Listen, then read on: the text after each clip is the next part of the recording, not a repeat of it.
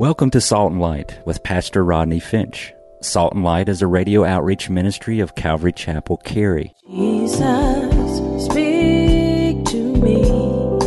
Open your word and reveal your heart to me. Salt and Light is a series of verse by verse studies through the Bible, focusing on its practical application to our everyday lives.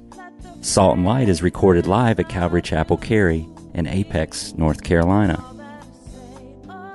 Stay tuned. At the end of the program, we will give you information on how to contact us, so be sure to have a pen and paper ready.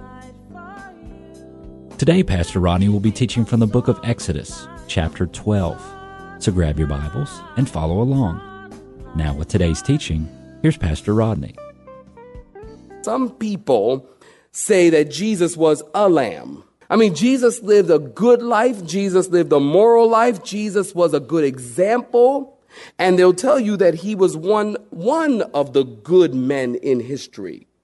He was a lamb. And then some people will even see Jesus as the lamb. And they would say he was more than just excellent. He was the embodiment of truth. He was the, you know, embodiment of divine power. He was the lamb. Listen, we've talked about this here before, Calvary. God, Jesus, does not want priority in your life. Did you know that? He does not want priority in your life, He wants preeminence. A lot of folks give Him priority. Oh, he was a righteous dude. He was a good guy. He was a good example. We should all follow him. That's giving him priority. Or even he was the embodiment of divine power. Or he was the embodiment of truth. That's giving him priority. He does not want priority. You can't put Jesus in the same category as any other man. He doesn't want priority. He wants preeminence. There's a difference there. Somebody say amen. There's a difference. Priority just gives him place. He wants a place separate from any other place. That's preeminence. So then the question would be who is Jesus to you? Is he a lamb, the lamb, or your lamb? Notice verse 5 says what? It says, Your lamb shall be without blemish. You see that? Look at verse 6. Y'all still with me? Say amen. Now you shall keep it, notice the lamb, until the 14th day of the same month. Then the whole assembly of the congregation of Israel shall kill it, the lamb, at twilight. And they shall take some of the blood and put it on two doorposts and on the lintel of the house where they eat. And then they shall, now you want to take your pen, you want to take your highlighter and underline some of these that we're going to point out here. Then they shall eat the flesh, note that, on that night. And they shall do what with it? Roast it in fire, with unleavened bread, and with bitter herbs they shall eat.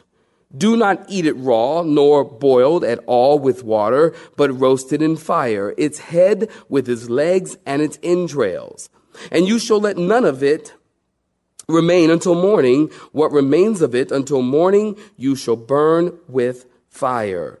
And thus you shall eat it in verse 11 with, notice this here, a belt on your waist, your sandals on your feet, your staff in your hand, so you shall eat in haste. It is the Lord's Passover. For I will pass through the land of Egypt on that night and will strike all the firstborn in the land of Egypt, both men and beast.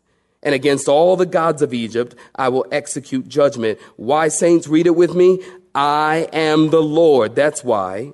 Now the Lord shall be, now the blood shall be a sign for you on the houses where you are.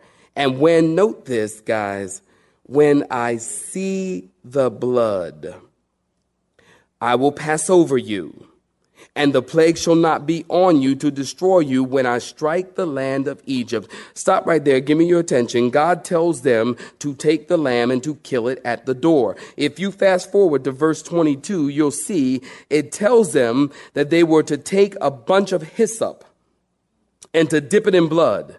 And then they were to take the blood. Remember, I told you hyssop is like a little bush.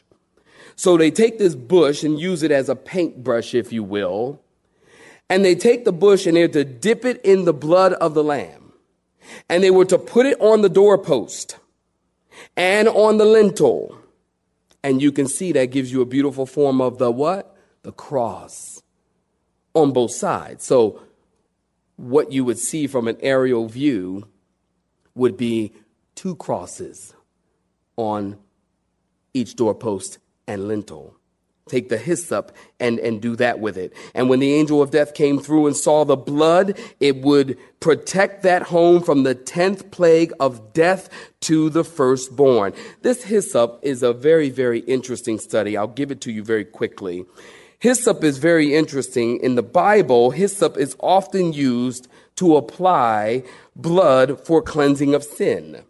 Leviticus chapter 14, if you're taking notes, you can read some of these in your own time, but Leviticus chapter 14, hyssop was used to cleanse a leper. In Numbers chapter 19, verse 6, it was used to make the ashes of a red heifer. Numbers 19, verse 18, hyssop was used to apply purification water. Jesus, don't you remember the story? Jesus was offered sour wine on, you know, on a, on a hyssop bush. Actually, it was on like a, a little stick and they, they put a bush on it and they offered Jesus sour wine on that. Remember David. David prayed in Psalm 51, verse 7. David said, Purge me with hyssop. Don't you remember that? Hyssop has its connection with purification and sacrifice. And so God tells them, take hyssop and put the blood on the doorpost and the lintel. Now, listen, Hebrews chapter 11, verse 28 tells us by faith they celebrated the Passover. By faith, they celebrated the Passover. So we learn that they applied the blood by faith. Saints, listen close. It had nothing to do with those who were living inside. It had nothing to do with whether or not they understood the importance of it. It had nothing to do with whether they understood the theological ramifications of the blood of the Lamb. They did it by faith. Listen, when I became a Christian, when I first became a Christian, I remember just coming by faith. I knew I was a sinner. I knew I had to come to Christ. I knew that I needed salvation. I knew that I needed to be cleansed. I did not understand many, many, many things about Christianity, about faith, about this walk with God. I didn't understand any of these things. I didn't understand mercy. I didn't understand grace. I didn't understand atonement. I didn't understand propitiation. I couldn't even pronounce it, let alone understand it.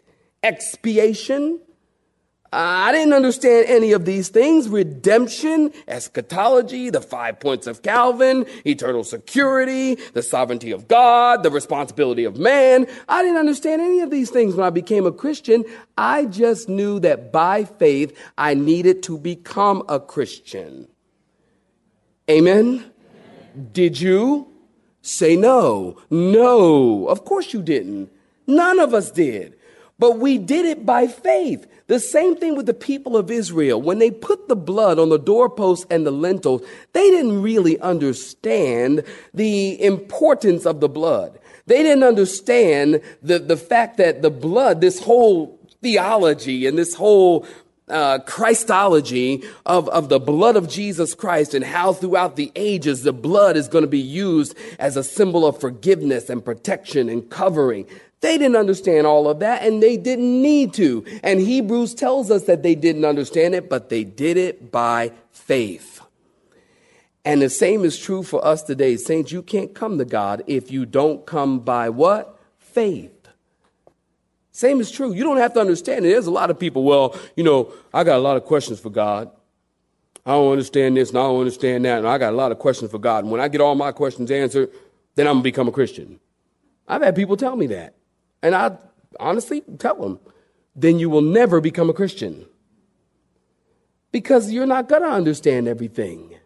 And God's under no obligation to answer you. Say amen, somebody. Would you? I'm amazed at how folks try to blow up on God. You know, yeah. Isn't that amazing? It's like, you know, it'd be like an ant trying to blow up on me. You know, what is an ant going to do? I just go. That's deep theology for y'all. Y'all get that on the way home, okay? There's some, there's some theology in that. You know, I just. You see, by faith you come by faith, the Bible says they applied the blood on the doorpost and the lintel. Now, look in your Bibles again in verse 8 through 10. Lord, help me. Lord, help me. See, y'all ain't praying for me. Y'all not praying, I can tell. Now look at verse 8 through 10. I want to show you something because I want to show you the symbolism. I'm going to have to move a little bit quick here, but I want to show you the symbolism and I want you to underline each of them. Notice in verse 8. Notice in verse 8. You there, saints? Look at verse 8. Then they shall note this, underline it, eat the flesh on that night. Listen, that speaks of intimacy of relationship. It speaks of intimacy of relationship. Don't you remember in John chapter 6, Jesus said, You must eat my flesh and drink my blood. Now, was Jesus into cannibalism? No. He was making a point that you need to have an intimate relationship with him. He wasn't saying that you need to eat his flesh and drink his blood. That's gross. And Jesus isn't gross. Somebody say amen. What he was saying was, we need to have fellowship and intimacy and become one with him. And that's what we do in communion, by the way. That's why we really believe in it and take a whole Wednesday evening to celebrate it. Because it's a time where we get together and we can become one with Christ around the communion elements. Notice, eat my flesh. Then he goes on to say, look at it again in your Bibles. It was to be prepared, note this, by fire, not boiled. The fire speaks of judgment that Jesus took on himself, bearing the full brunt of the wrath of God. And then you want to notice in verse 8 again, the bitter herbs. The bitter herbs was to remind them of their bitter experience in Egypt and the bitterness of Christ. What it means to us is the bitterness of Christ as he was being made sin for us. And then you want to notice again in verse 8, the unleavened bread, that's a picture of Christ. You know, the Bible says, and perhaps you know this, that leaven is a type of sin which permeates and spiritually is destructive. And so they were to eat, the Bible says, the unleavened bread. Have you seen unleavened bread? The matzah crackers. You've seen them? If you look at them, you notice on the, on the matzah crackers that, that you can go to Lowe's or any place and get them actually. And on the matzah crackers, they got all these little, all the little holes in it. And it looks kind of, um, you know, kind of burnt and kind of, you know, striped, if you will, or burnt. And, and there's a reason for that because all of, all of that speaks of uh, Christ. It speaks of the fact that Jesus was pierced for us. And Jesus was stripped and beaten for us. And that whip came down upon his back and the nails in his hands and the thorns in, in, in his side or on his head and the spear in his side. That matzah cracker has a lot of symbolism and a lot of meaning there. And then notice they were also told to eat it all. Did you see that in your text? To eat it all. None of it shall remain. Don't leave any leftovers, and anything that remained was to be burned in the fire, which speaks of the fact that Jesus paid for our sins completely and fully. Don't you remember when Jesus was on the cross, he said three words when he, before he died, he said, what? It is finished. Tetelestai, it is finished. In other words, Jesus was saying this. There's nothing left over for us to do but receive by faith what he has done. This lamb is supposed to be consumed completely. Look at verse 11 in your Bibles. Now, they usually, notice when they ate, they usually would relax and recline when they ate. But notice God says, when you eat this meal, I want you to be fully dressed, ready to go, eating on the run. Okay, don't kill me. This is the first mention in the Bible of fast food.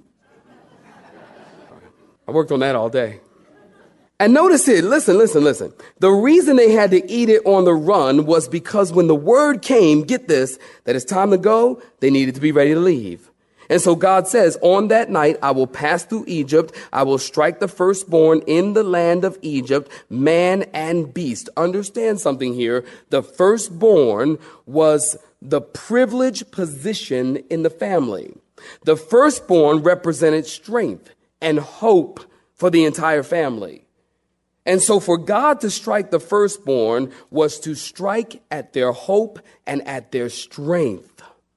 Notice in verse 14, 14, through 20. We're going to take a bigger chunk of text here. Look at verse 14. So this day they shall be to you a memorial. This day shall be to you a memorial. And you shall keep it as a feast to the Lord throughout all your generations. You shall keep it as a feast by an everlasting ordinance. Seven days you shall eat unleavened bread. On the first day you shall remove the leaven from your houses. For whoever eats leavened bread from the first day until the seventh day, that person shall be cut off from Israel. On the first day there shall, there shall be a holy convocation or a celebration to the Lord. And on the seventh day there shall be a holy convocation for you. No manner of work shall be done on them, but that which everyone must eat, that only may be prepared by you.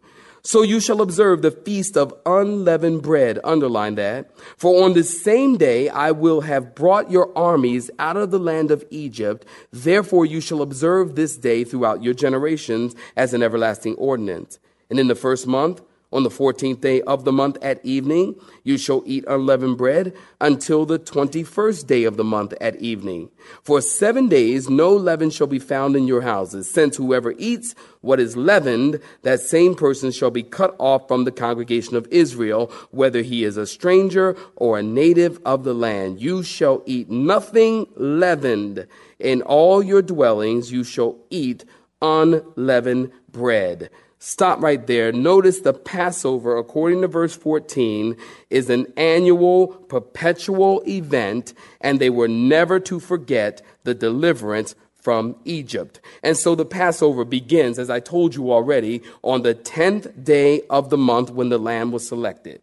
And the Passover, get this, was held on the 14th day.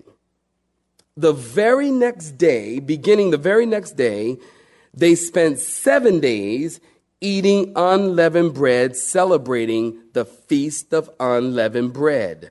So the Passover meal and the week long feast of unleavened bread are known as Passover. Today, if you talk to Jewish people, they will tell you they understand the Passover to actually mean an eight day celebration. The whole period is known as Passover. Notice the Bible says again in verse 15, the soul that eats leavened bread shall be cut off from Israel, which doesn't mean that they'll be put to death. It literally means that they will be excommunicated. Now remember I told you leaven is a picture of sin. And God will, during the Passover, God says, I don't want you to eat leavened bread. I want you to eat unleavened bread. Why? Because leaven represents sin, and God doesn't want us to be involved in sin during this period, during our lives. God doesn't want his people to be involved in sin. And if we are involved in sin, God wants us to confess our sin. Amen, saints? Confess your sin, the Bible says. So God says, God knows that sin and leaven will consume your life, and God knows sin will separate you from Him. You can't even have a little bit of sin in your life because it will consume your life. Now, in verses 21 through 28, I'm going to ask you to read that in your own time. But essentially, when you read it, you'll see that they did exactly what God said. And again, you can read it in your own time. But let's pick up in verse 29. Look at verse 29. You're there, say amen. And it came to pass at midnight that the Lord struck all the firstborn in the land of Egypt, from the firstborn of Pharaoh who sat on his throne to the firstborn of the captain who was in the dungeon, and all the firstborn of livestock. So Pharaoh rose in the night. Look at verse 30. He and all of his servants and all the Egyptians, and there was a great cry in Egypt, for there was not a house where there was not one dead. Very interesting. I find that this is the greatest and most severe of all the judgments of all the 10 plagues, and yet, did you know it's only given two verses? And this is the most severe of all the plagues. At midnight, the Bible says, Pharaoh awakened to the sound of cries and shrieks of grieving families because all the hope that was centered on the firstborn is now gone. And God struck all the firstborn in Egypt, from the house of Pharaoh to the animals. Not one household did not have something, someone dead in it. Did you get that? Now I said something or someone because listen closely. Either a lamb died in every house or the firstborn died in every house. But something, according to verse 30, was dead in every house. You understand? Say amen. In every house. Very interesting. Look at verse 31. Thank you, Lord. I'm getting there. Look at verse 31. Then he called for Moses, he who? Pharaoh called for Moses and Aaron by night and said, Rise, go out from among my people both you and the children of Israel, and go and serve the Lord as you have said. Also take your flocks and your herds as you have said, and be gone, and bless me also. This guy cracks me up. You know, after all this, the land is laying in ruins. He finally gets it. He says, Look, because his son is dead. It's very interesting how when something bad happens to you personally, now all of a sudden you got to change your heart. So he goes, Oh, well, go, just go, you guys. Now, I think he said this in humility. Honestly, I think he was broken. I think he was sad. His son just died. It's very possible in the Hebrew language, it indicates that, that, that at the moment that people died, the firstborn died, there was great cries. It was like a momentary thing. It all happened at once. And he says, well, you guys go. That's it. I'm done with fighting with God. And he says, while you're going, hey, you guys make sure you send me a blessing. Bless me. Pharaoh's something else. He's too much like us. Verse 33 And the Egyptians urged the people that they might send them out of the land in haste, for they said, We shall all be dead. So the people took their dough. That's not money, y'all. Y'all know that, right? They took their, although I'm sure they took their dough, but they took their dough. You understand. Before it was leavened, having their kneading bowls bound up in their clothes. I, I get the impression this is like the first mention of backpacks. Sorry, I'm sorry. That long day. And, uh, but they had them in their clothes, on their shoulders, and the children of Israel had done according to the word of Moses, and they had asked from the Egyptians articles of silver, gold, and clothing. And the Lord had given the people favor in the sight of the Egyptians, so that they granted them what they requested. Thus they plundered the Egyptians. And then the children of Israel, in verse 37, underline this, journeyed from Ramses to Sukkoth, about 600,000 men on foot besides children. And a mixed multitude went up with them. I'll tell you who they are in a minute. Also, flocks and herds, a great deal of livestock. And they baked unleavened cakes of the dough which they had brought out of Egypt, for it was not leavened, because they were driven out of Egypt and could not wait for the dough to rise. Nor had they prepared provisions for themselves. Now the sojourn of the children of Israel who lived in Egypt were 430 years. And it came to pass at the end of the 430 years, on that very same day, it came to pass that all the armies of the Lord went out from the land of Egypt. It was a night of solemn observance to the Lord for bringing them out of the land of Egypt. You have been listening to Salt and Light, a radio outreach ministry of Pastor Rodney Finch and Calvary Chapel Cary, located in Apex, North Carolina. Join Pastor Rodney Monday through Friday at this same time. For information regarding service times, you can contact us at 1 800 293 0923. That's 1 800 293 0923. You may listen to today's broadcast in its entirety by visiting the media library on our website at cccary.org.